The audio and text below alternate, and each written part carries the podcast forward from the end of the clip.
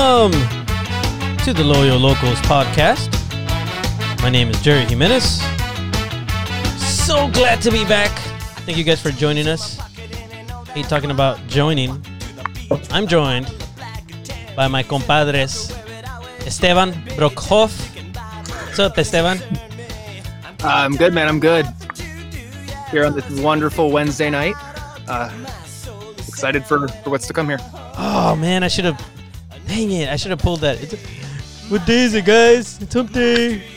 happy Wednesday, everybody! If you're listening on a Thursday, Friday, Saturday, Sunday, Monday, or Tuesday, also happy all those days. uh, I don't know. I was gonna try to say Drew in Spanish right now, and it just did not. I don't know. Nothing came out. Just Drew Steck. What's up, man? Dude.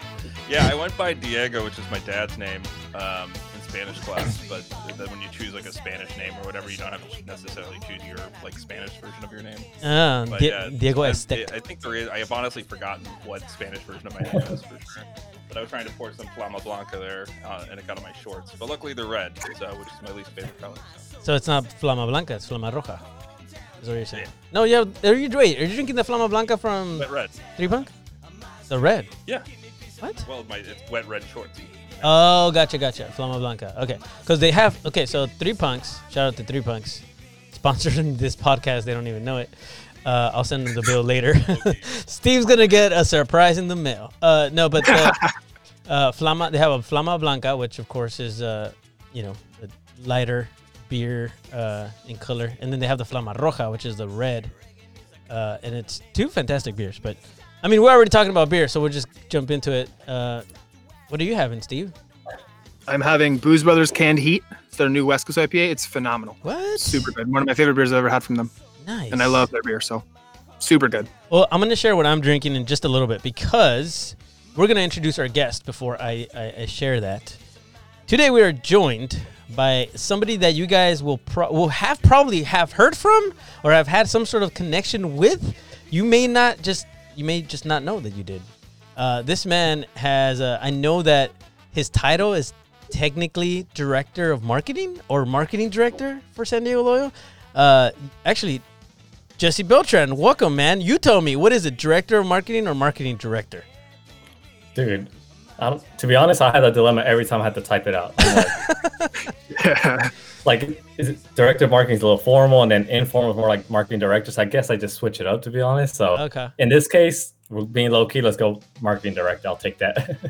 Awesome. Well, Jesse, welcome to the show, man. We uh, have been trying Thank to get more and more people, obviously from uh, from Loyal, to join us to chat and just kind of give your background, right? Because this is the cool thing about uh, having this club is we're in it together. Whether you're in the front office or whether you're in the stands screaming and losing your voice with us, uh, we're, we all have a, a, a part to play in this this whole thing, this craziness that is uh, San Diego Loyal and the, and the locals.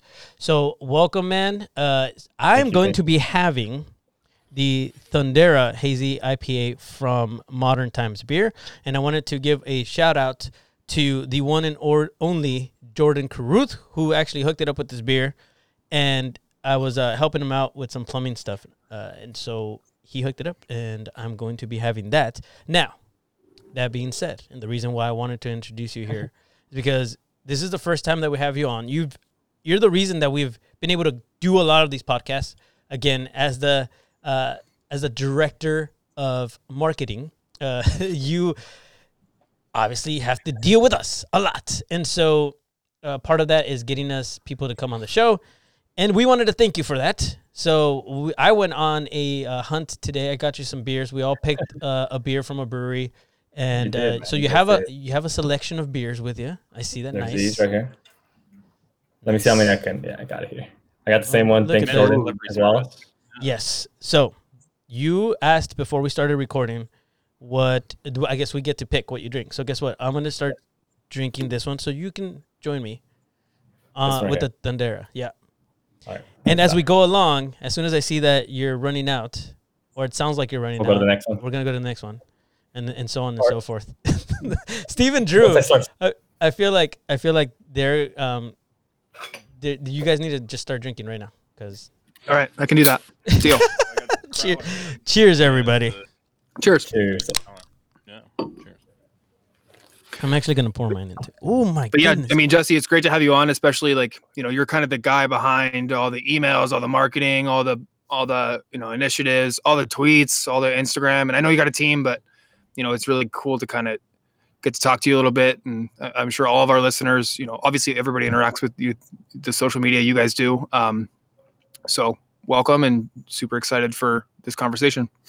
No, thank you guys. Likewise.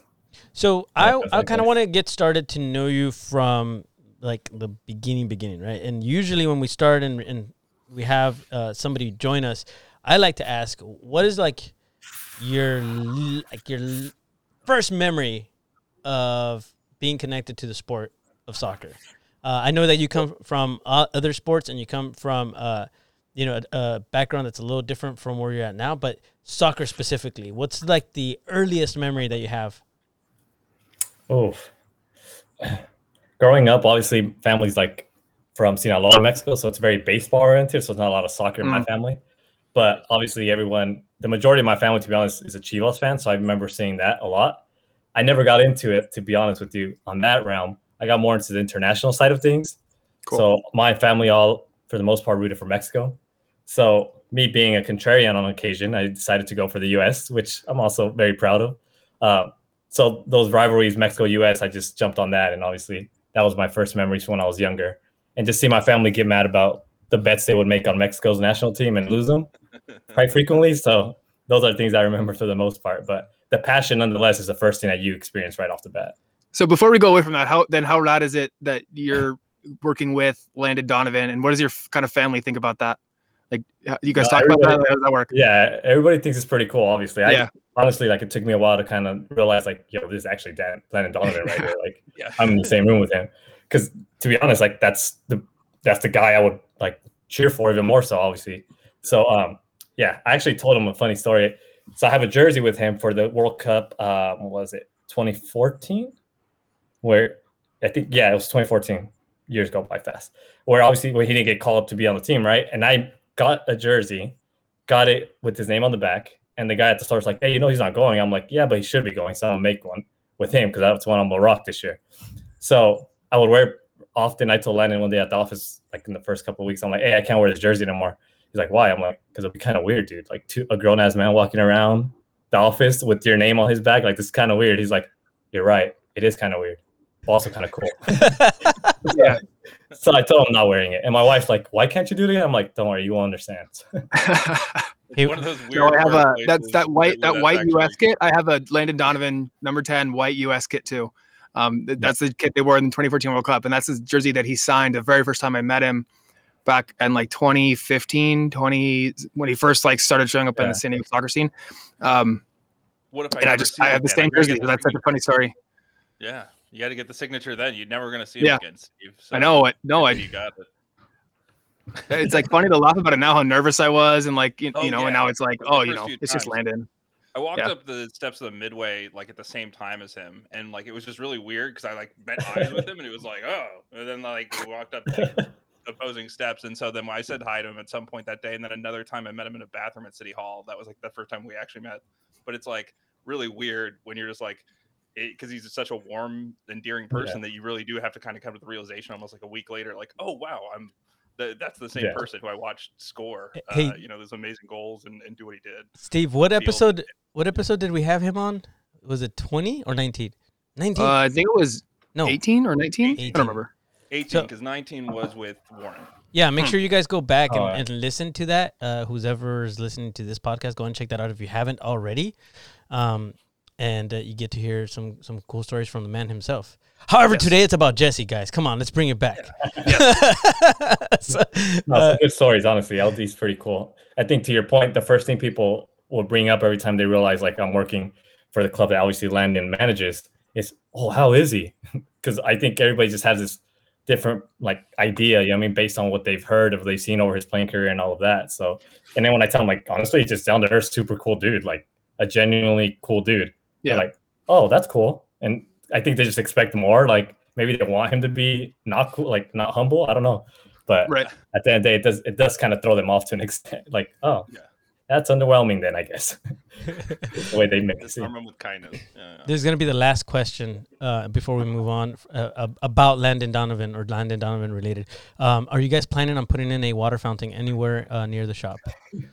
Okay, we'll move on. Oh, wait. the camera on it, just I'm not answering that, and at the same time, no, we're not. So, so we're gonna put one in the looks supporter section. Shoulder whenever he walks up to one. Now he just looks just to make sure. I- he's gonna listen to this, just be like, "I shake my fist at you, Jerry." just a little bit, you know, uh, more Actually, um, one place in the colorful words. Probably loves Red Bull Arena has no drinking fountains. By the way, I found this out once, so Mm. that's probably his favorite stadium. There's no. Uh, what?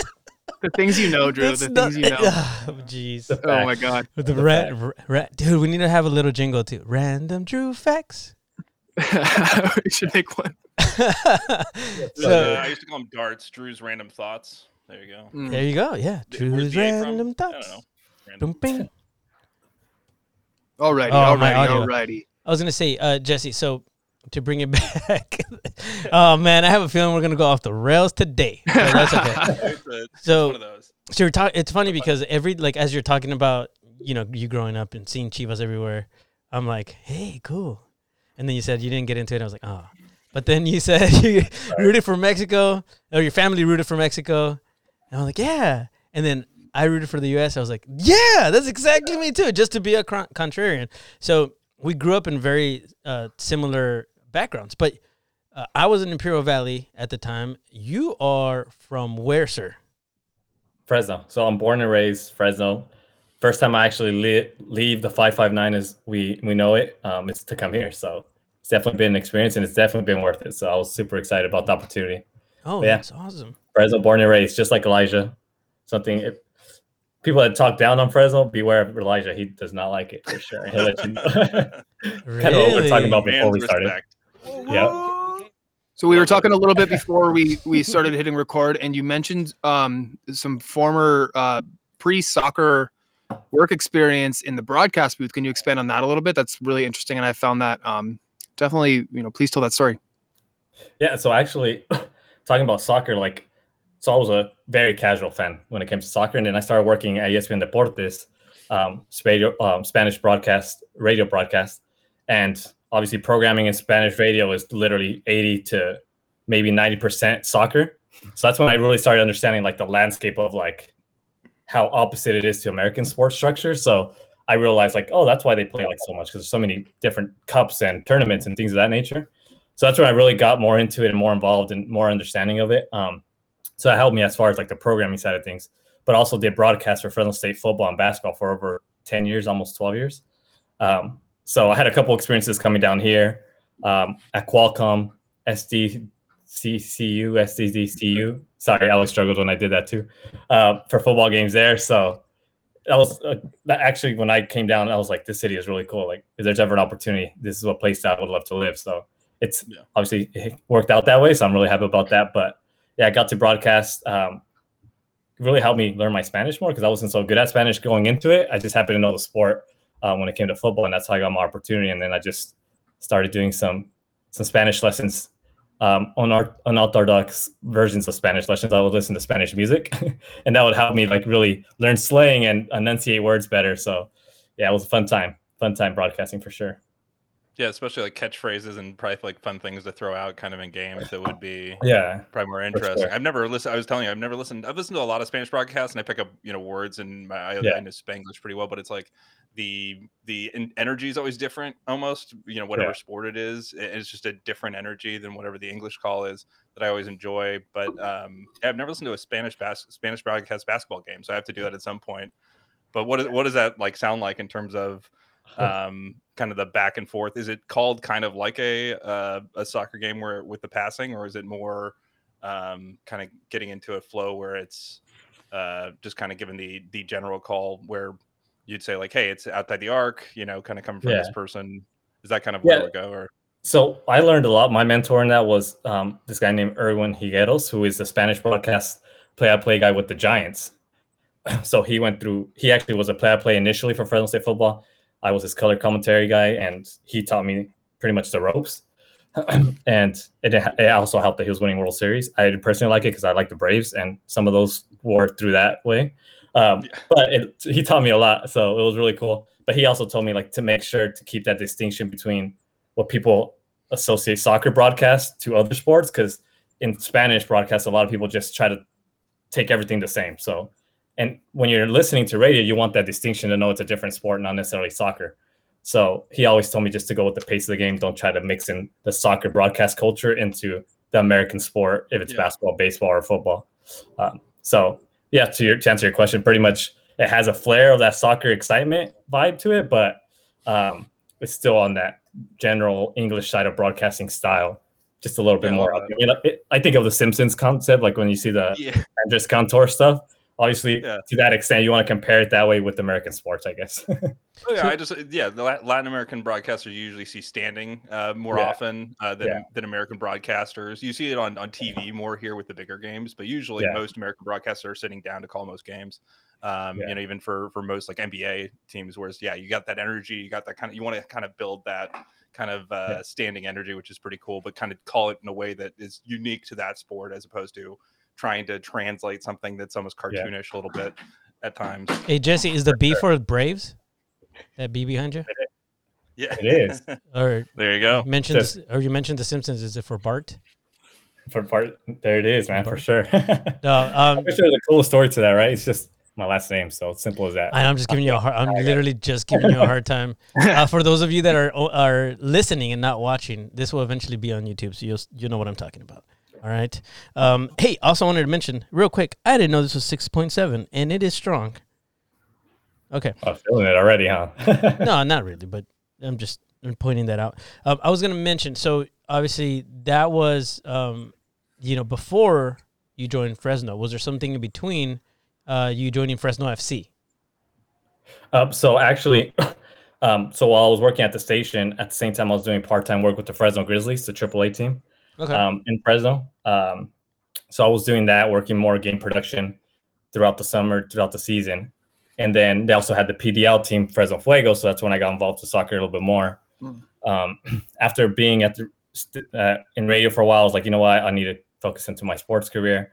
Um, took some chances here and there, and I landed the opportunity, obviously, with Fresno FC when they came about. So the timing kind of worked out.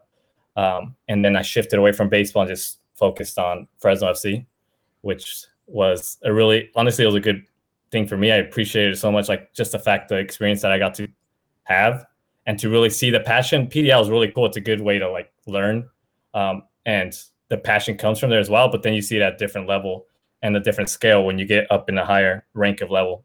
So it was actually so Fresno Grizzlies to answer your question for maybe seven seasons, and then four to five Fresno Fuego seasons um, before Fresno FC came about and then that's when my full attention went straight to soccer. So it's actually been a good little transition that I'm enjoying really much. And to be honest, like I have more summer freedom now. when I was working AAA baseball, you're working 14, 15 days in a row. And yeah. Fourth, Fourth of July is not a, a date for you to do anything because you're just at the ballpark every year. Hey, is there any connection between uh, Fuego FC and and the Fresno Fuego? Uh, so it's pretty much I know ownership from what I know. uh, ownership, I think there's some similarities in people that are helping with like the background and the the front office. Um, but as far as I know, not too much. Not like the exact same team. Okay. But there is, yeah. Oh, cool. Okay. It's so we know the foundation. So, so now we know born and raised Fresno, your background, you know, very proud of being from Fresno. Uh, so help us bridge the gap. How'd you get in, into the contact with San Diego Loyal? How'd you get, you know, get into San Diego? How'd you find yourself in the role you're in now? Um, bridge the gap to kind of the start of last season, and then I think we'll touch on the difficulties of last season from there. Yeah, so I think everything's always about timing. Like I said, when I left radio at the same time, Fresno FC came about a couple of months later. Um, similar story here to an extent, where Fresno FC, obviously, you, have heard the stories of everything that happened mm-hmm. down there, and um, when we started getting whiff of it, obviously, I was just like, okay, well, we'll see what happens next. I honestly, I wasn't even thinking of another job. I was just like, let's finish this season. There's too much going on that I don't have if I start stressing on that, I'm not gonna be able to do this job effective. Um, I was like, I'll figure it out. And there's honestly thoughts in my mind like, hey, I have two kids. Like, I don't know if I want to be doing the sports hustle anymore, like bouncing back and forth and all these things.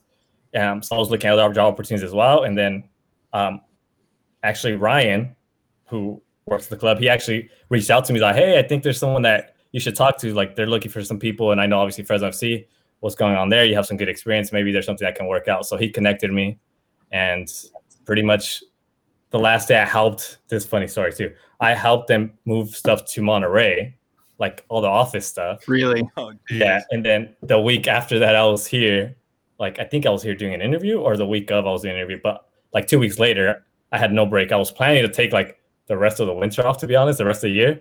Um, but then they offered me the job. Like, hey, obviously we, we would like you to come sooner than later. And knowing obviously a startup, I'm like, yeah, I think I'd be there like yesterday. so pretty quick, it just happened so fast. And I was next thing you know, I was working here in San Diego and living. And for the first couple of months, I was going back and forth because my wife and kids were there. So every weekend I was traveling, um, and then I was coming back here um, before fully moving in like the beginning of the year. Cool. Wow. How long? How long were you commuting? Where you where your family was back there and before they came down? So I only actually did it from like mid November when I got hired to pretty much the year. And then Yeah. January, I just said, I already had my apartment stuff towards the end, but I settled in and I said, just like it's the season now. Like I need to just stay here. I can't be going back and forth every weekend. Um, Yeah. So yeah.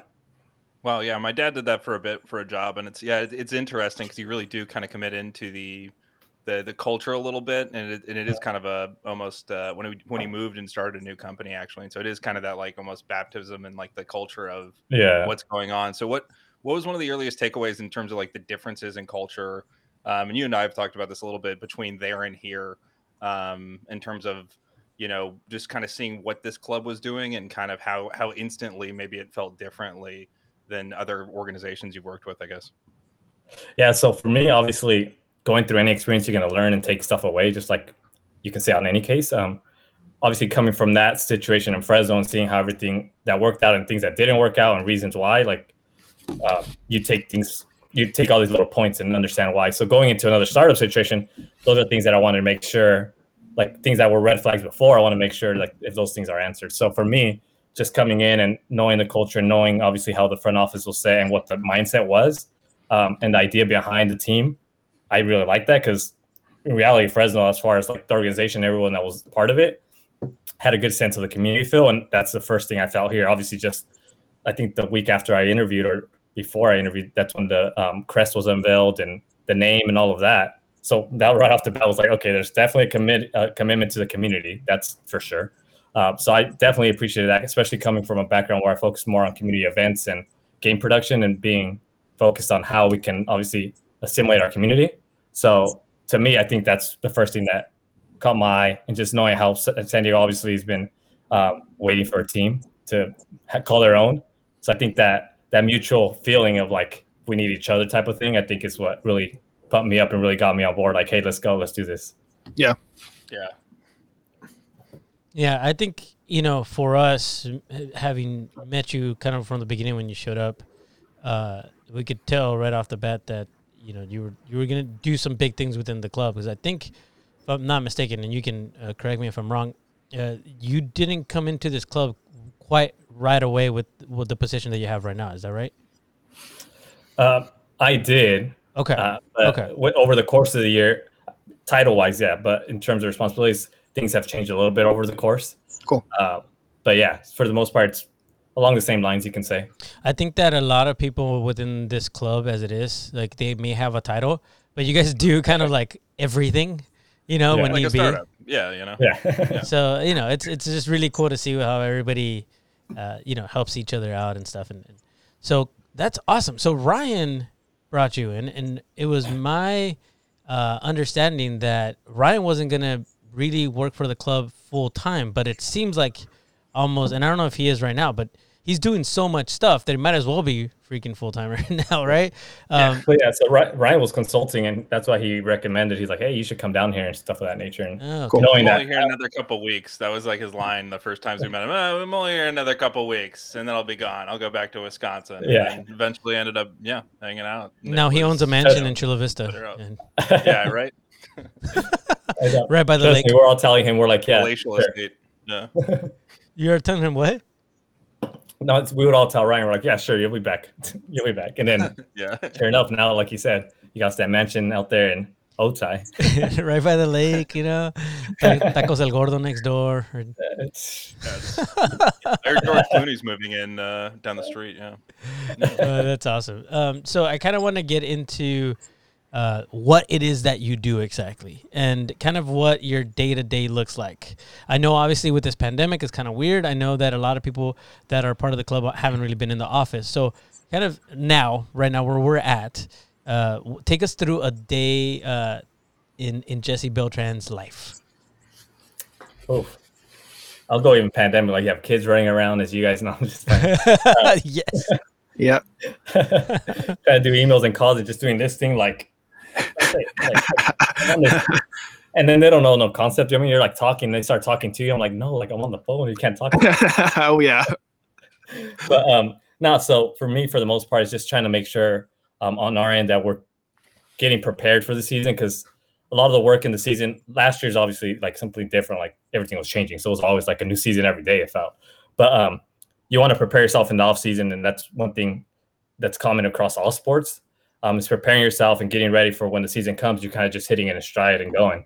Um so for us it's pretty much that just focusing on some initiatives and platforms that we're looking to do that obviously are community focused, community centric, uh, making sure our social media, our engagement on digital, with the help of Ryan, obviously, who leads the way on that stuff, is just lining up to what our values are, what we want to do as a club, and um, then getting prepared for obviously what that game in-game experience is um, to try to simulate what we did in that first match. I mean, that's all, all the optimal goal is to make March 7th happen um, every match, to have Mhm. people there packed and give everybody a good time. Like that's the optimal goal um, for us. And then, so just finding ways to fine tune that in every way, having conversations, obviously talking to you guys, talking to the rest of the community, feeling um, simple things um, that can prepare us to be successful. Because I think it all really starts with just being doing the simple things right, and then trying to grow off of that. Honestly, devil's in the details totally. Yeah. um and going back to that first game like you know you're obviously you, you mentioned you were brought on board uh, a couple months before that.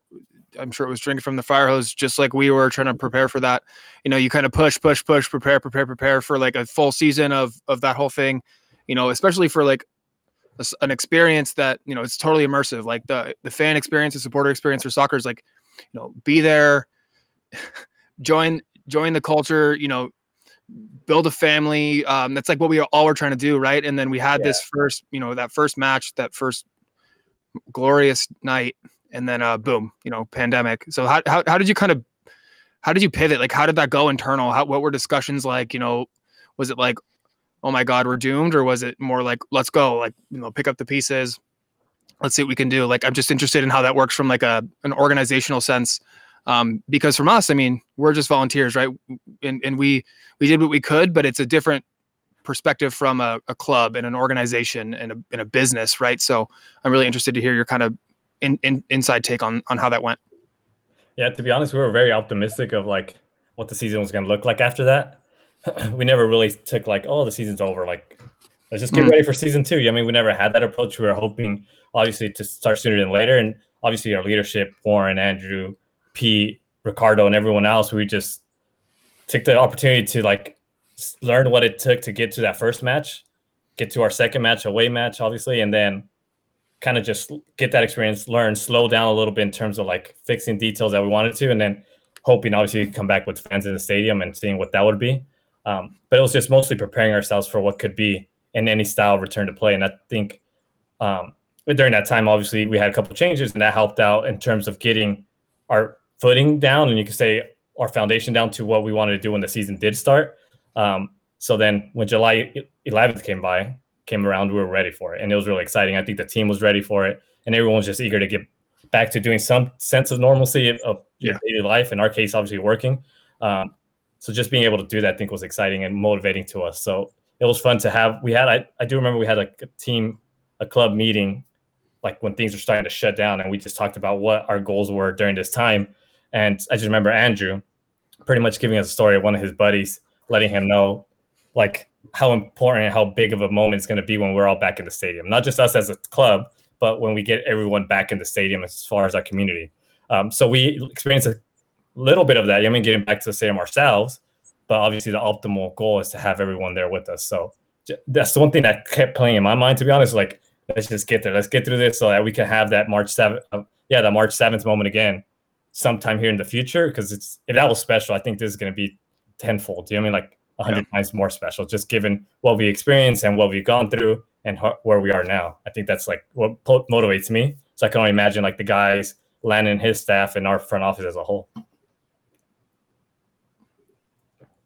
Yeah, Drew, what are you doing? Are you messing around with the graphics, man? Stop it! Putting on cool graphics. Support local soccer. Hey, for, so we're gonna do when we're back in the. I'm just gonna keep saying it and, for those of you that are just yeah. listening. Check out our YouTube page. We're gonna have some pretty cool stuff up there. We're working on some things, and by we I mean me.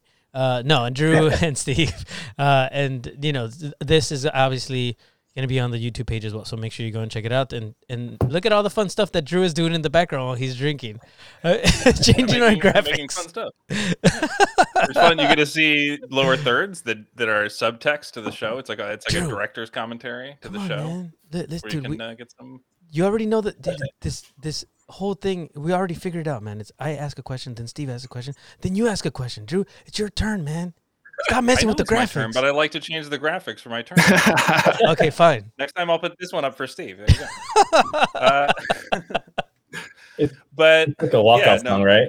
yeah, right. Oh, we should. Yeah, exactly. we should thing. ask it's, all of our. You are a baseball guy, uh, um, and that's kind of where your, I think your your sports passion. It sounds like kind of really stoked a lot of your kind of early, uh, for sure, um, uh, kind of engagement just to different levels of fandom and, and kind of what that looks like in different places right? Look it looks yeah. like not just in the united states but but elsewhere which i think is really interesting. What what would you say translated from that to baseball uh, to, to, the job you have now at least in minor league baseball? I think there's a really strong sense of what that is and what that culture yeah. looks like. In minor league soccer in the united states we're still sort of figuring it out right so what, what would you say is kind of like translated from that culture to this? My dad played a little minor league baseball, so I'm really familiar with like that culture has been around for 50, you know, 60, yeah. 70 years really strongly. It's one of those things where this culture is only like five, 10 years old. So what are the what are the pieces, I guess, that you would say are kind of and I know Warren's has a lot of threads too that he talks about. So what would you say personally are the things that you've seen, at least from your time at Fresno, as well as just kind of what you know from the baseball culture uh, that you're seeing kind of uh, come up here a little bit? Are you, are you, do you mean more from like the work side of things or like the fan side of things? I think I think both. I guess I guess from like your first from a passionate side, so to answer it as a fan, and then first, yeah. and then kind of maybe the the second is operationally maybe things you've done or, or yeah. carried over that you think maybe work well that um, people just don't don't see every day.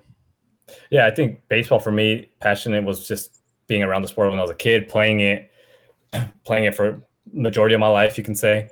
Um, yeah. And and then just seeing the fan base, like their the sense of passion for baseball, as you guys know, obviously as baseball fans as well, it's, it's a little mm-hmm. different. I mean, like the, the the things that drive you as a baseball fan are completely different. I don't know how to explain it exactly, but it just does. Um, like to me, just watching the Braves on TBS with my grandpa when I was I don't know, a newborn to now is what why I'm so pumped up about them. And everyone's like, "Why do you like the Braves? You live in Fresno." I'm like, "Don't worry, like long story. TBS. That's all I have to say.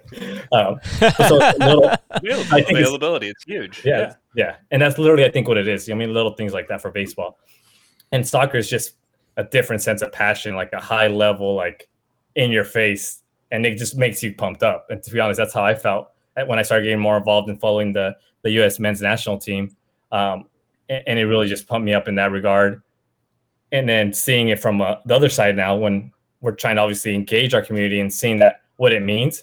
I feel like there's more of a community feel to soccer culture than there is in baseball.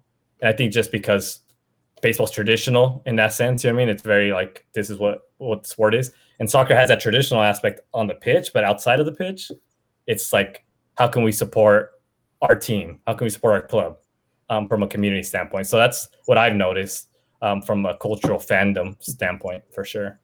That's cool. And yeah. by the way, I just want to make sure that we're clear on this. I don't really like baseball. I just like it when the Dodgers beat everybody else.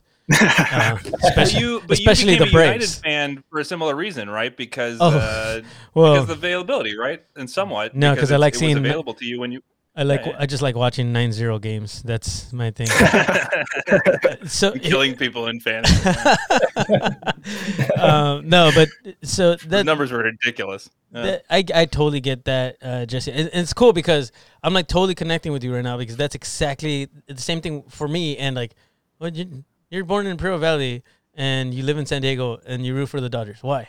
Well, long story, but you know, it's basically the exact same thing. And and it's really cool just to see that. Um, you know, it's it's it brings to mind the again to bring it around to supporter culture that everybody supports in a different way and everybody comes into a team in a different way and for us it's basically you know reaching out to as many people as possible and make sure we show Yeah. them what you just explained which is that there's such a community around this this isn't this isn't just going sitting sitting down for 45 minutes at a time you know going to grab a beer at halftime come back for another 45 uh, and and just watch your team. That's not what this is about. Like we are it's a match day is match day from the mom- moment you wake up, you throw on your colors, you walk to outside, you open up a beer at 5 in the morning, start drinking. You know like that's Yeah. Oh, just me? Okay, that's fine. Uh, but oh, me too. Oh yeah. Okay, Steve, I think Drew does it too. So it just it you know, it's part of this it's this I whole won't culture. admit I do it, but maybe. I'm in a legal dispute, so Not on- allegedly. Not on game day, not on not on uh not on official hours, all right, Jesse, not on official. yeah, for sure. But you know, like Correct. just to kind Days of off. bring it back to you know the experience and all of that. I really love that you mentioned we want we basically our goal is to make March seventh every single match day. Like that's what we want.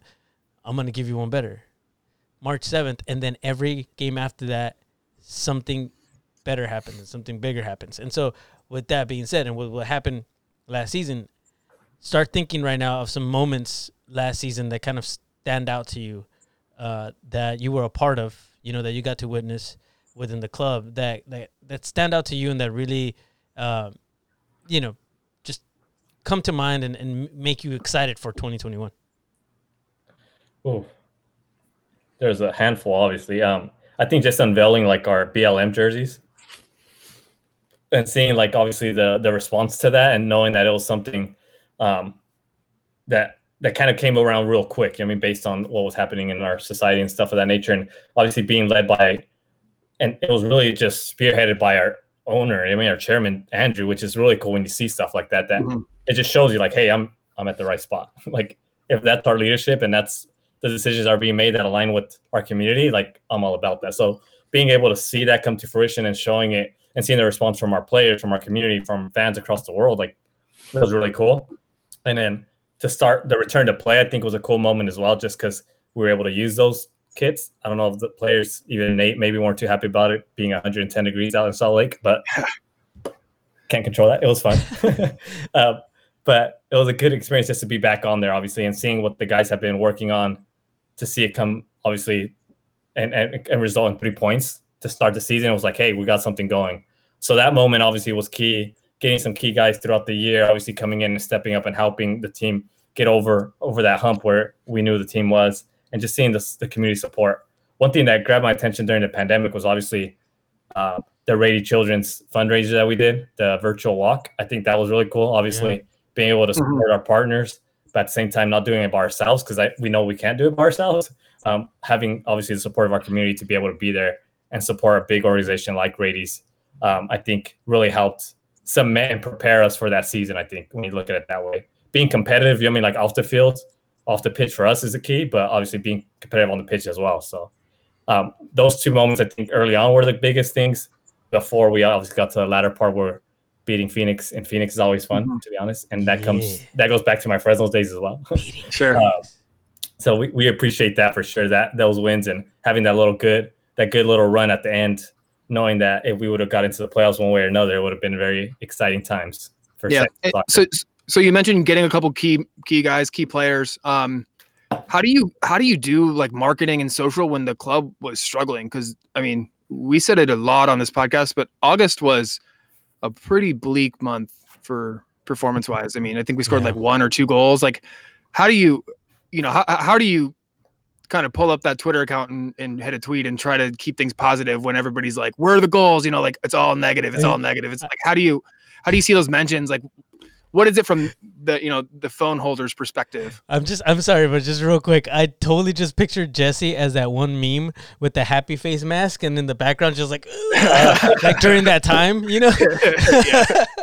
Uh, this is great. And you're like, yeah, Yeah. No, to be honest, like, and Ryan's key in this component because obviously he he directs a lot of this um, of the way things are perceived externally. And to be honest, like we're very transparent, as you as you guys notice, like, and we're grateful for our obviously our front office leadership to allow that, and our coaching staff, soccer ops leadership will Landon Nate um, to be able to be there. I mean, at every spot, and they have the trust in us to know that we're going to show what's best for the team, um, and obviously give us the best chance when it comes to social media to get the best um, engagement, but the best support from our community.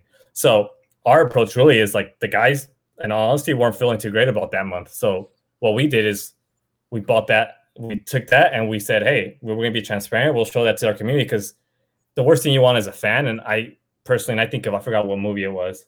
Um, I forgot the name of it. Um, but it's like the team's doing horrible there at a restaurant and they lost the game and the fans are there like drinking away all mad and the guys the players from that team i forgot i think it's the red sox i forgot the movie they're like drinking beer not and just having a good time and the fans are all depressed so i think fans want to simulate and feel like the players are feeling the same way so that's why we kind of just focus on like hey we're not scoring goals let's show you guys working their asses off trying to score goals in practice at training and that's the way we're going to translate that because eventually those goals are going to come and obviously Brandon would say that, and Nate would say that. The players knew that would happen eventually based on how hard they were working. So that's what we wanted to showcase. The fact that we're being transparent and that they're working is not a lack of effort. And you saw the, the turnaround on everything.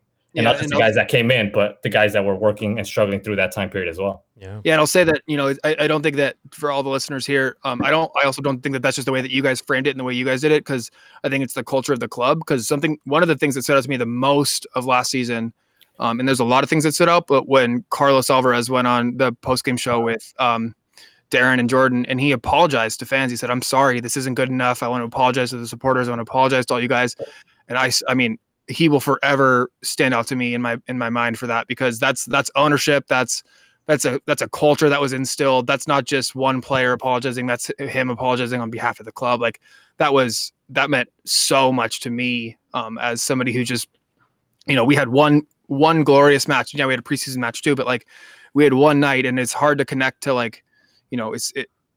You guys have done a phenomenal job with social um, and all that stuff, but that was like one moment that just was like, wow, this this that guy gets it, but this club gets it because he wouldn't be Yeah. saying that just for himself. He says that as a representation of what that crest means to him. And so that was like a huge, huge, huge thing to me.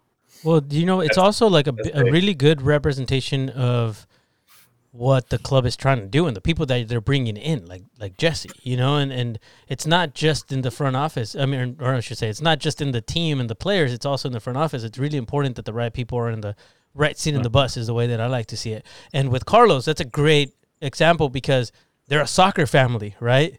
His brother Mhm. is is playing, uh, I believe, still with Galaxy, and yeah. and uh, with the national team in Mexico. And then uh, his wife just uh, had a hat trick, and I think got like player of the month or honestly should be year. She's killing it in the Liga Femenil in Mexico. Um, so they're very much a soccer family, and, and guess what? They're not the only soccer family. You know, like you're looking at other players and and their families and how they grew up within the sport, and just the people that are coming to this team right now.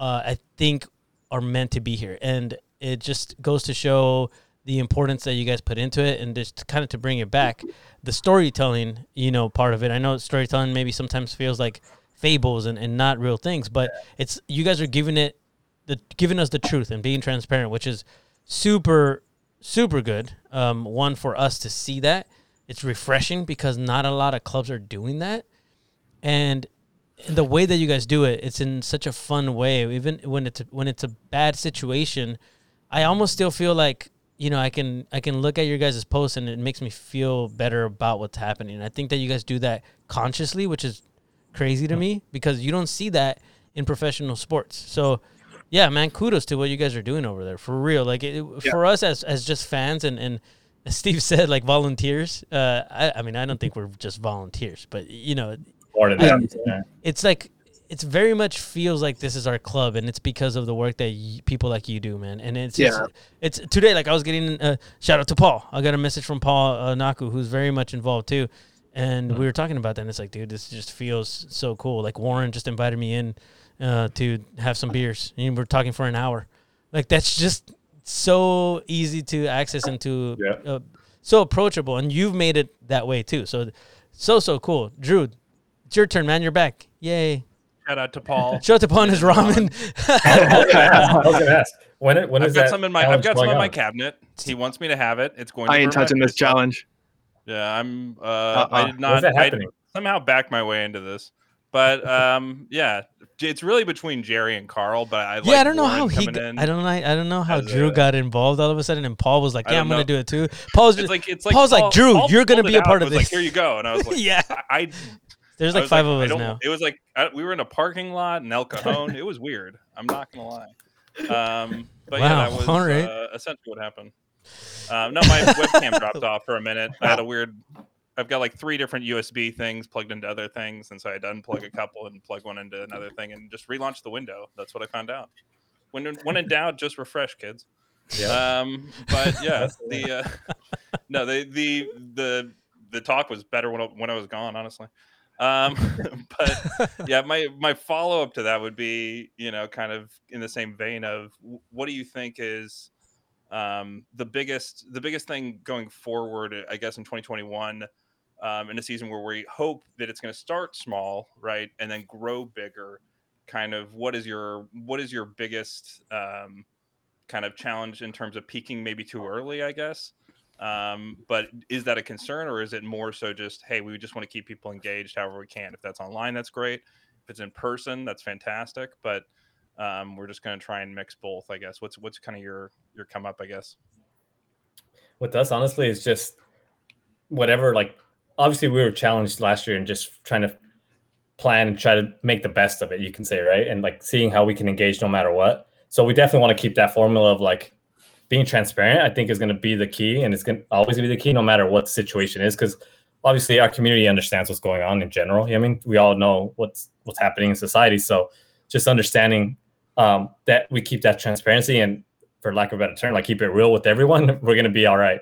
Uh, and, and what we want is obviously fans in the stadium. So we're going to try to do as much as we can to make that happen because I think that's what that's what separates um, soccer from any other sport in the world is that passion.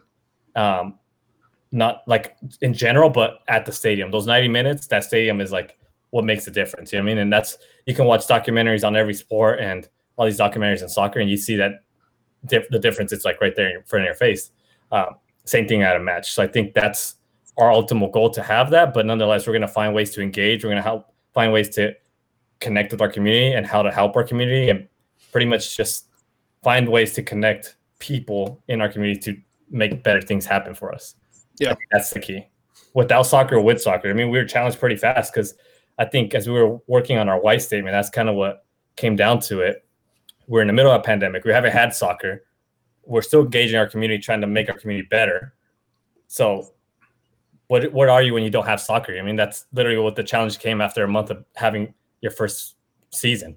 So, I think those are things that just challenge you and make you really think like we have to do better outside of just a soccer component as well. Because at the end of the day, that will help carry you up mm, forward. You can say.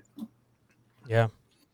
Yeah, and I think this. So, so I think like the social media obviously is a big part of that, and I think we've kind of touched on mm-hmm. it. But one of the things that I th- think is really big in say like verified accounts and with the, this club, and you know, has become a lot more common amongst like baseball teams, soccer teams, is kind of like feeling there's a person behind the account. It's not just like this, you know, Mhm. account that's only tweets statements and final you know what you know when somebody scores a goal like there's a person behind that and i think that's something you guys have done such a good job with like what was it last night with your what's the best taco shop in san diego and you guys were replying like you know while still kind of maintaining that there's a credibility there you know that when the account tweets it means something Yeah. but also like that it, you know there's somebody there that's willing to engage and and kind of communicate and so i definitely applaud there because um i just i love seeing what's coming from you know Yeah. the Twitter account, Instagram, like what's coming, you know, that from from those channels. Um, I love that kind of stuff. I just think that's that's a, such a good way to connect to people, especially in this day and age when so many people are kind of stuck at home and you know don't have much to do. When people are looking for engagement and looking for that connection with a club and saying, "Oh, well, they replied to me on Twitter," you know, wow, they really, Yeah. you know, they want to interact with with with us as people and supporters. Like that's that means something. So I, I, I super uh, big kudos there. Yeah, and talking about that, stop interacting with me. Leave me alone. Like, stop it. I don't know who it is, but just like stop tagging me on stuff. It's just random stuff like backwards Yeah, just jerseys and stuff, and I'm like, leave me alone. it's like go away. That was a good one. That was a good one. No, but I the, won't say who it was, but it was hilarious. uh, I'm you know I, I'm just proud that I'm building this, you know this this like persona of being that jerk supporter that's gonna call you guys out because that's totally what I want to be. Uh, I will call you out. That's our job. All right, it is what it is. and to be honest, like we need that. You know what I mean? Like Yeah. we want people to keep us on our toes, to keep us accountable to what we've said we're going to be. Um, and I think some teams honestly don't like that. But I think for us to continue to be who we want and live our why and live our values, it's we need that. You know what I mean? And yeah, and we've talked about this before. I think like, and we'll push back on your guys' end if it's something that we feel is right to our values as well. I mean, we're not going to make decisions outside of that, but Yeah. I think it's a mutual agreement that we have, and I think that's healthy for obviously a club and its community and their supporter group. I think that's something that's key. But Yeah. going back to your thing, Steve, that's something Ryan discussed early on. Was like, hey, we need to make this social media account feel like it's a human behind it. So when people connect with SD Loyal, they're connecting with SD Loyal as a person, not a club, because that's what you feel. And that's honestly the approach we have. So we don't look like we don't want to post to post. We want to make sure that when we post, there's something, there's significance and meaning behind it. You know what I mean? It's not just like, hey, let's throw this out there just to throw it out there. And it's like, let's throw it out there because we think it can engage our community. That's what we want to do is engage, not just put things out, Right. check a box. yeah. I think I think we're gonna need to get Ryan on the show and talk a little bit about Oh, yeah. what he Oh, has he'll to be do. good. He'll I be think good. I think we need to bring Danny in as well, who's our new guy, Oh. right? Yeah, he- Yeah. So Yeah. talk about Danny. Talk about Danny a little bit. How'd that come about? Was that that was announced kind of informally through his Twitter? I think if our members haven't seen that, you know. But can you talk about how that came about, what his background is? Um, and I'd love to have him on to tell the story, but I- I'd love to hear how you got connected with that. yeah, and and then, uh, it's and it's Miller time. It's Miller. from that a little bit. Yeah, Danny's a cool dude, man. Honestly, I met him uh, at the first match, Cool. March seventh. Um, so he was there doing some photography stuff for us, um, and he obviously he was already working with the Timbers. He just wanted to come shoot. Um, so just knowing his personality, and meeting him that day, Ryan got to meet him a little bit more than I did that night, and then he references like, "Hey, Danny's here. He's super cool. He's he had a great time. He's some photos or whatnot."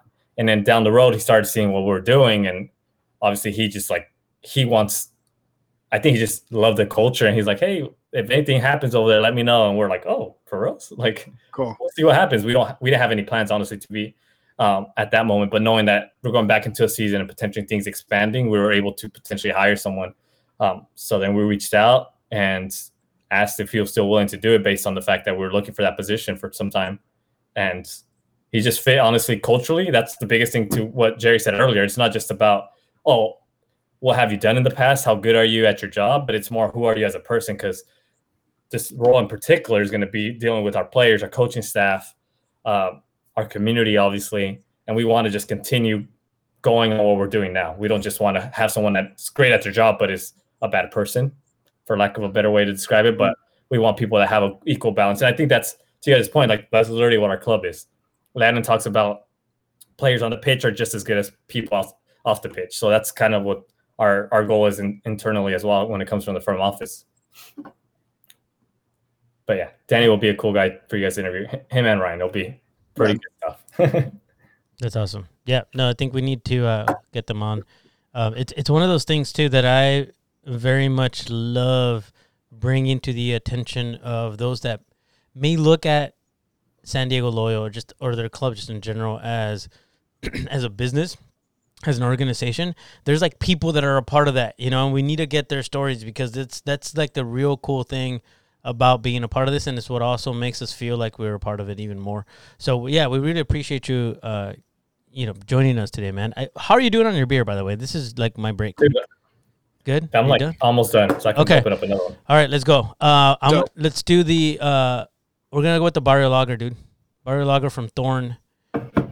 Because uh, that Also is a an- partner of ours. Uh, thank you, Steve. Go for it. Take it because I have Go to go get that beer.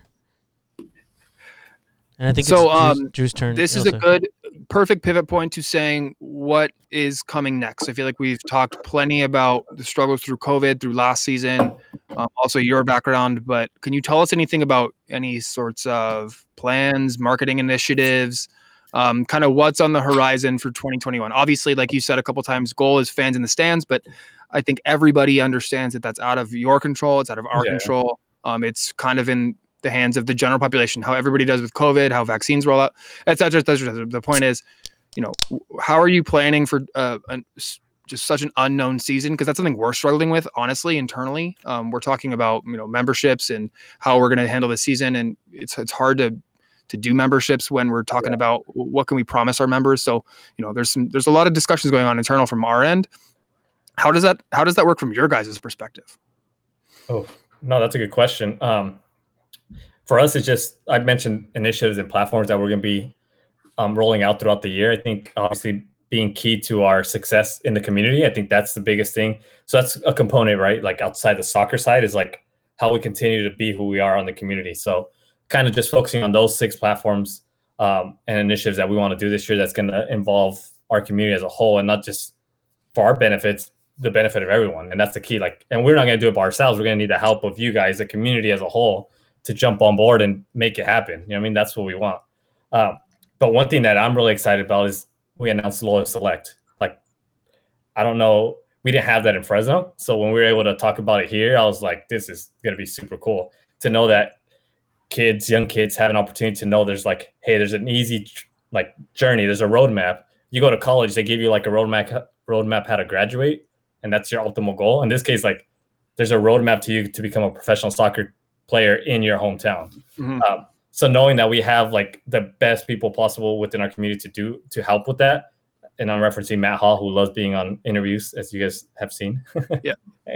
Um, but him and obviously our coaching staff as a whole, like I think this is going to be a really cool initiative just to involve our community and our young soccer players here in the community. Obviously, it's like a very high focus when it comes to the numbers here in terms of, of, of kids that play soccer in this community. So I think that for me personally is the community initiatives, but Loyal Select honestly is a is a big driver of that just because we're doing something different.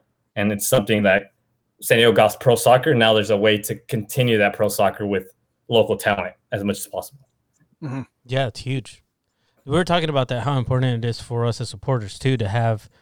I I think just in general, the city of San Diego is very much loves to be represented by its own people, and when we see Yeah. somebody doing great, you know, especially at at a higher level, that we know started out when they were, you know, little kids here just kicking the ball around like in Mission Beach or something. You know, it, it just it it brings so much more meaning. So Yeah. that's fantastic. And again, um, just real quick, want to shout out uh, Paul Arriola, man. We like I don't Oh. think we've really had a chance to talk about that Chula Vista boy. So that's that's what I mean. Like for us, we're all like, yeah, hey, you, did you hear about Paul Arriola? Hey, yeah, es de Chula Vista, ese güey es de Chula Vista. No sabían, juega con los cholos. You know, like it's just it's just, it's really cool for us, right, to be able to.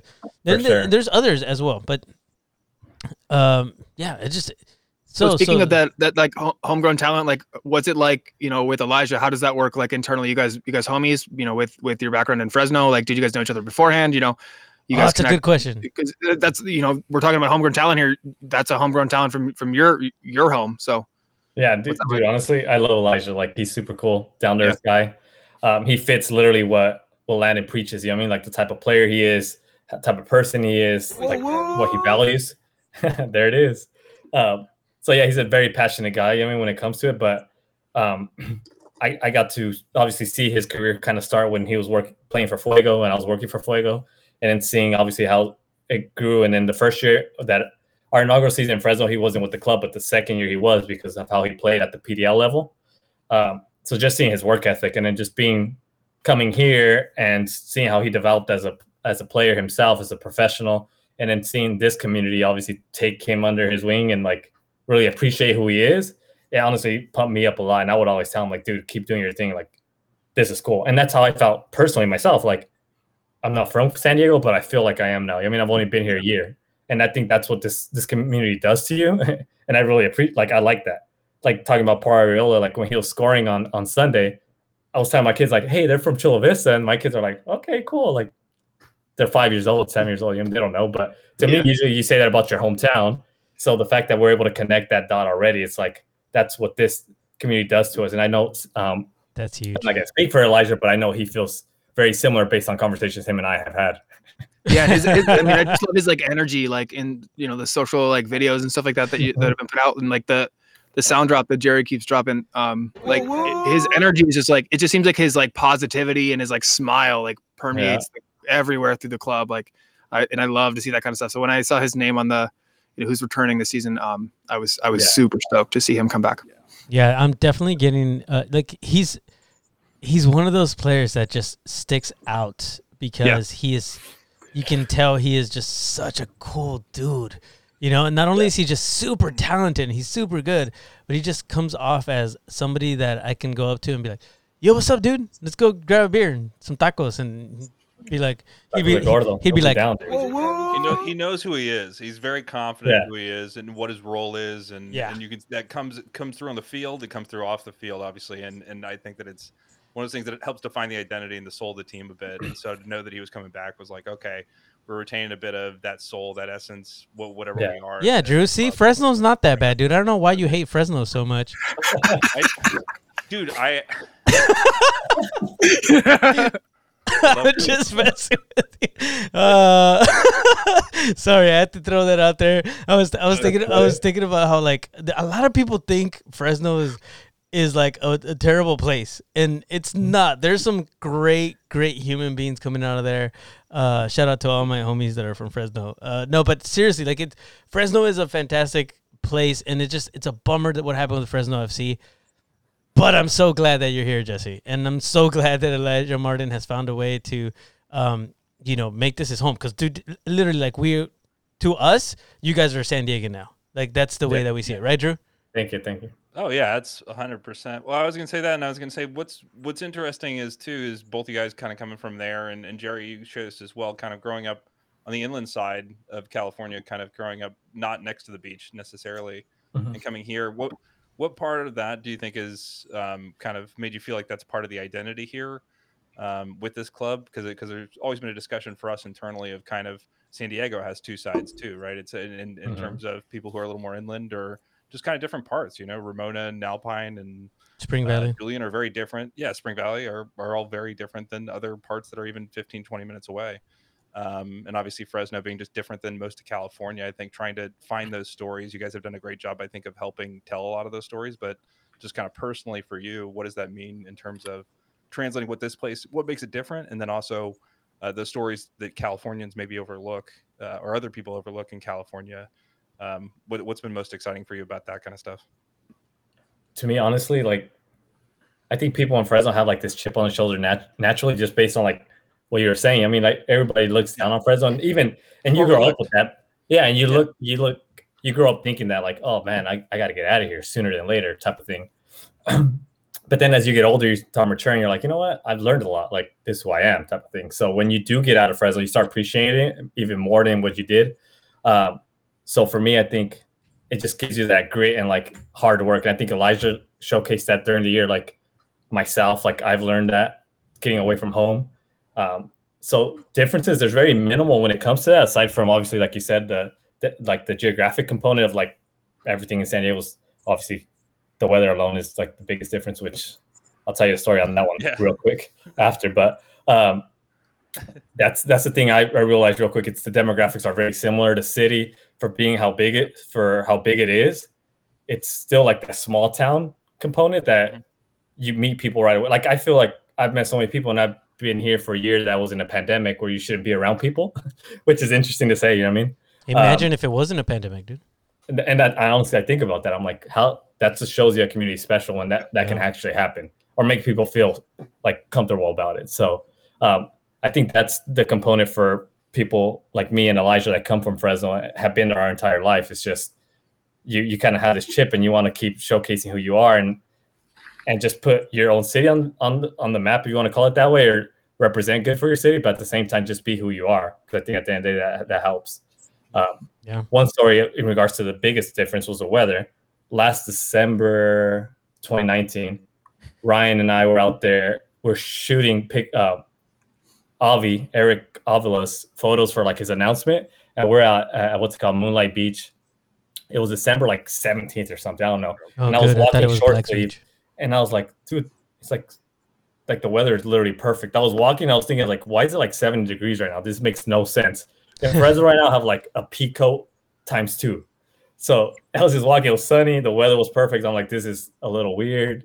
And that's what I know. Like, this is this is like the Dorothy Dorothy moment where I'm like, this is not Kansas anymore. This is not Fresno. Like it was for sure perfect.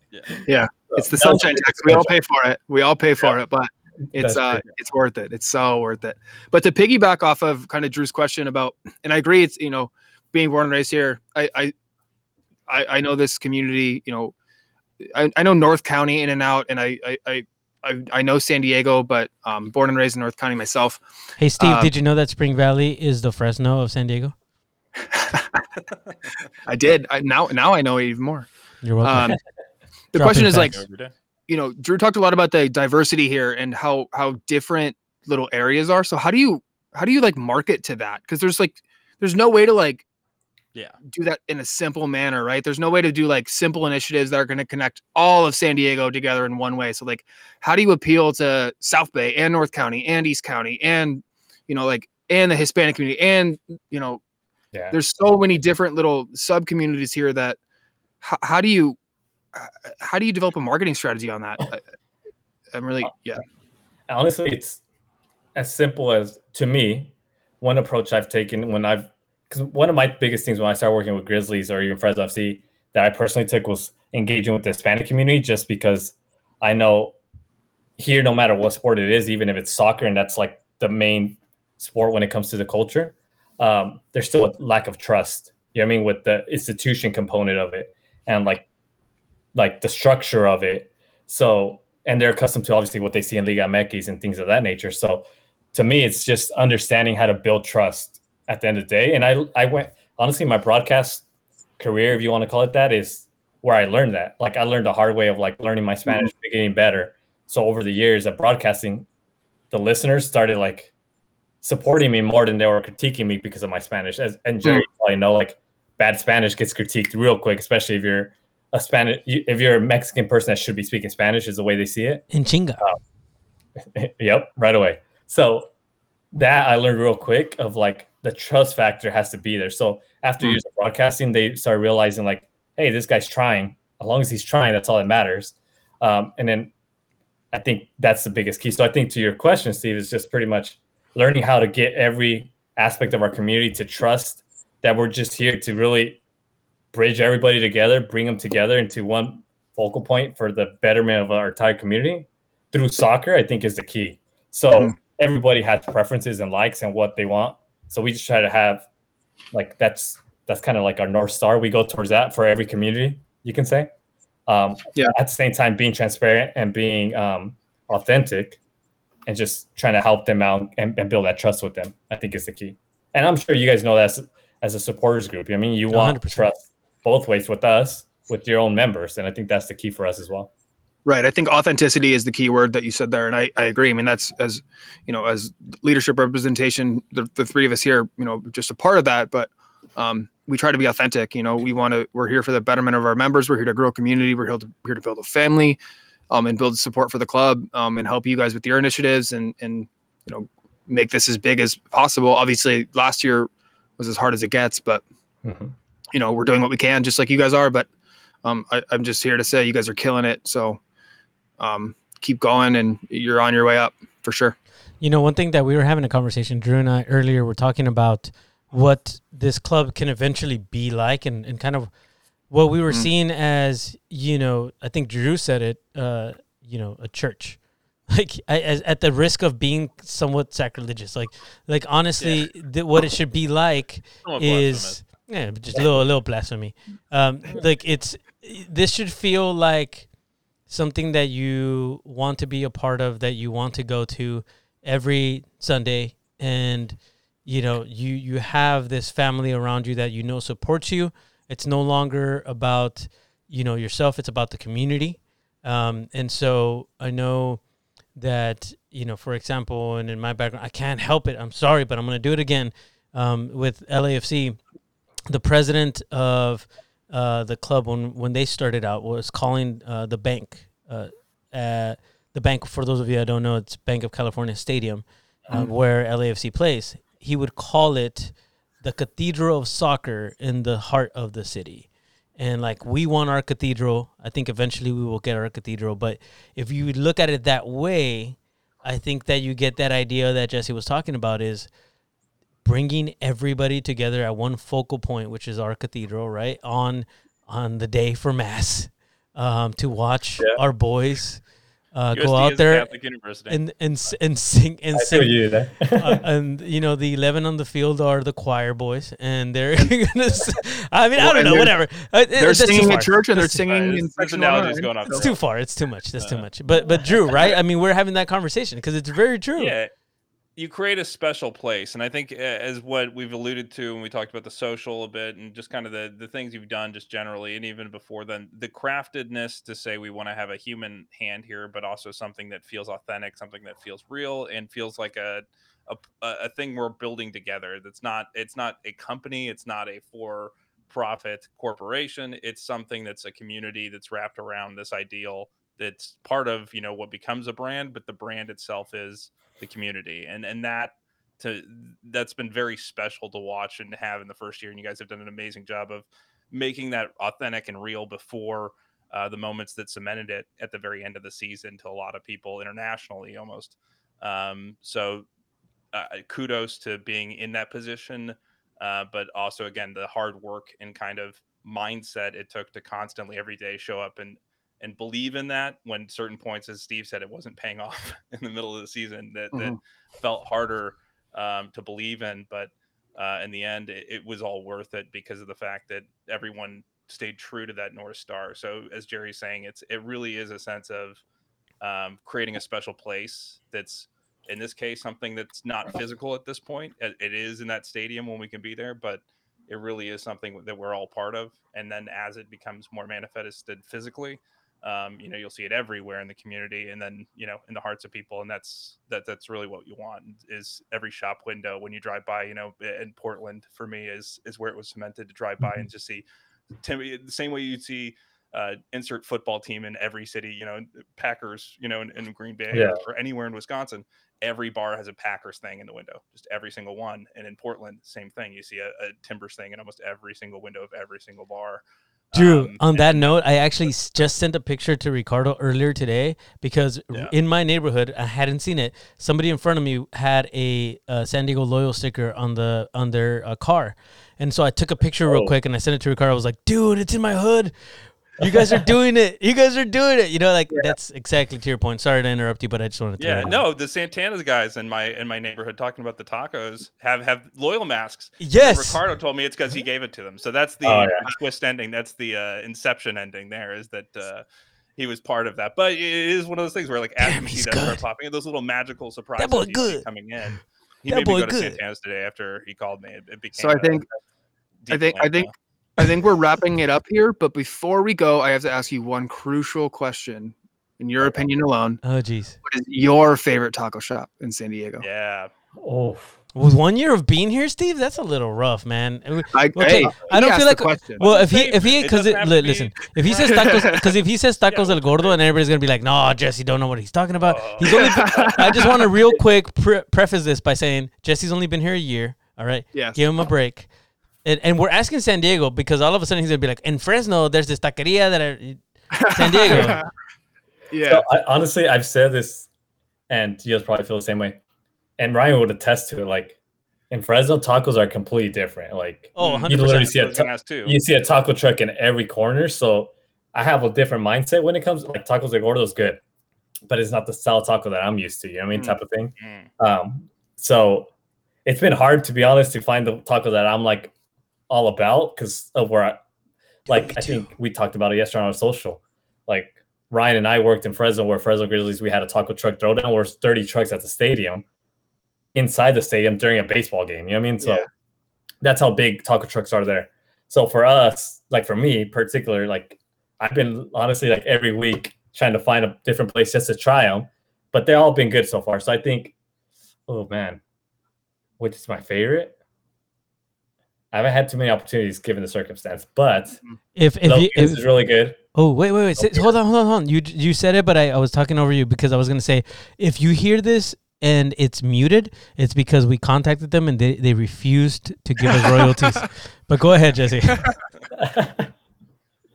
um, Lolita's is good. Um, what's your now? Tacos de Gordos is good. I just haven't found. I saw. I found a taco truck in Linda Vista. I think it's called Taco Time. That one's pretty good. It has good habanero sauce, which I'm all about. Um, and honestly, I'm gonna say like tacos. The meat can be like the meat's good, but the salsa makes a difference. If you have the Yeah. bad salsa and Oh. good meat, it's a wrap. Like it's not good. You my man. So- That's exactly yeah. That's right. Very true. Oh yeah, Dude, definitely. I would say definitely go wait in line at Las Cuatro Milpas in Barrio Logan. Uh, definitely Honestly, worth I'll- So when Food. we text that, uh, when we tweeted that out yesterday, honestly, like I'm not joking. I literally am taking notes because I'm Yeah. gonna hit up all those spots. And Guadalupe Plus was definitely one of the places I'm like, okay, we got to go to So Barrio good. Logan.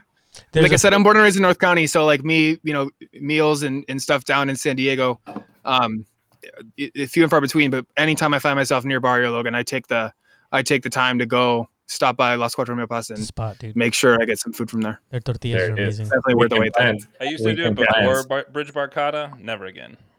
Yeah. Oh, dude, yeah, you don't want to do that. Then it was no, no, Before? I only do it after. Well, you know, Why? you know what the you know what the problem is? It's so close to where you guys are at in Barrio Yeah, that you can smell it. Mm-hmm. well, you need a little bit more of a walk so you can walk those tacos off. That's the This is true, problem. yeah. The soccer playing isn't enough. Like Yeah, like it's a literally game, kicking and the then ball you're around. like, oh, oh, now I know. I know exactly where it is. Then Yeah, when it's we right did there. the Dia de los Muertos shoot, oh. It's I a, remember like, block seeing and a it. half from there. Mhm. Yeah. yeah, Yeah, it's just right, right down. It's you right actually there, always yep. smell the orange chicken of the place that's next to it. That I think makes some sort of like weird stuff. There's some sort of like Asian smell that drifts onto the courts, and then uh, every once if you walk just a little bit towards the racquetball courts, you can smell it kind of even from there. But it's it is the the standard to me in terms of uh, tacos. But I got my own favorite places that are mostly just random trucks. Usually, uh, I'm more of a truck guy too. I just kind of like the the eth- just the uh, aesthetic. Usually, the food that comes from the truck for me is, is what I enjoy most about those kind of tacos. So that's definitely me. I. I mentioned that in the office, and everybody looked at me like, "What?" I'm like, "No, seriously, carne asada tacos, Fresno, fish tacos. Obviously, yeah, I'm not even gonna argue that. That's obviously San Diego. To be honest, I I think I ate more fish tacos the first month I was here, when I first started, than I ever have in my life. So Yeah, beef That's when I realized- an issue here too. You get a better beef supply up there in Fresno, I'm sure, in terms of like the Yeah. quality of meat and that kind of stuff too. But For yeah, it's- sure. it's also the- the difference in places that will not uh, put the Yeah. salsa on the taco. Yeah, having Just 'cause of having gone to college in San Luis Obispo, I can definitely attest to the um the tri-tip and the the mhm. kind of you know the Yeah. steak up there. So No, there sure. you go. See, it's one of those things like you know, nobody will ever be as good as Mama's cooking, and Mama's cooking in this case is San Diego. There you go. But it, Yeah. you know, like it just well said. It is what it is, guys. But look, if you Well haven't said. checked that out, go to uh, Twitter uh, dot com backslash San Diego Loyal and scroll down to where the where uh, they ask for reals. Let's take a minute to be serious about this. Just Wh- search what is the best taco, Taco. spot? And just go and take notes and check all these places out. Seriously. Um, Let's see, 100 replies as of right now. Oh, wow. See, like something simple like that already is like the, the community is. I they, they have some ideas. They have some thoughts. Mm-hmm. uh, and and tacos is on everybody's mind. Might as well be a Wikipedia page at this. seriously. I literally I, I had like this idea of how I was gonna close this out with you, Jesse, and now I'm like completely lost because I'm thinking about eating some tacos. I'm super. know, hungry. Dude, we're all 10 going to o'clock, drive out for. 10:30, like that's taco time all the way. I know. It's hundred percent and taco time. So This is right around the time when you know soccer games start like letting people out. Um, there's people outside with some carts, uh, tacos, some hot dogs. You know, that's what I'm dreaming of. Bacon. Oof. Oh, Ooh, that's what I'm. That's what. That's what I'm. Imagining Damn you guys. Our future's gonna look- that's what I want our future to look like here at Yes. uh, you know with the locals in, in San Diego Loyal. But Jesse, seriously, man, thank you so much for taking the time to hang out with us. Uh, we're we're gonna press stop on record here s- shortly, but hopefully you'll hang out with us for a little bit more. We want to kind of hang out and, and talk. Uh, already know, like yeah. the the thing for us, I think, as as supporters, is we we very much want to f- feel like we own this thing. You know, like there's an ownership to the club, and I think that we definitely feel it. And if for those of you that don't yet, contact me and, and tell me why. Because seriously, they're doing everything that they possibly can to bring us in, to ask us what we think, how we feel about things.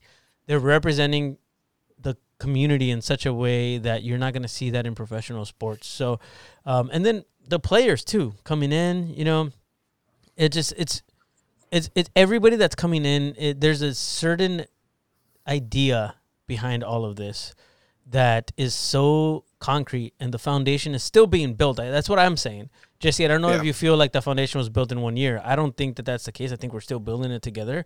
So if you are even thinking about joining the locals or joining San Diego Loyal as a season ticket holder. I'm not a sales rep for them. Maybe someday. I don't know.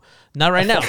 I'm not getting paid for this. I'm drinking beer. I'm just having a good time. Anyways, just hit up the club and join us because we would love to share some beers with you. Honestly, like that's what we that's what we're here for is to just have some some good times to escape from reality sometimes unfortunately for jesse this is his job which actually that's not unfortunate that's kind of cool um, unfortunately for him on game days he can't drink with us Oh, but but you know it's one of those things that uh, we all choose our pets jesse all right just stop it For sure.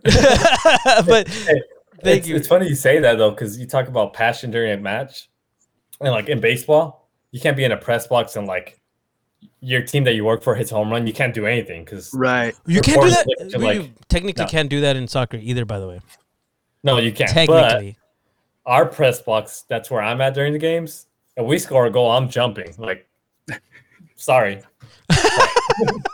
Don't be sorry. that is so unprofessional jesse beltran No, seriously, like it's a whole different game. Like I love it. that's a, that's a I difference of I passion. want subtweets kind of of our press team just to be like, oh, these guys, and they're rooting for their team that they work for.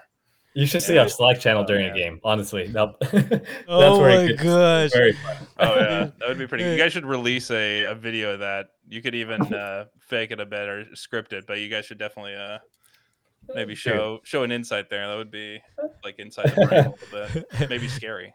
Who Is knows? is Yeah, Hector you definitely not is, ours. is Hector usually in the media box or in the press box like wearing his footy McFootfoot like outfit?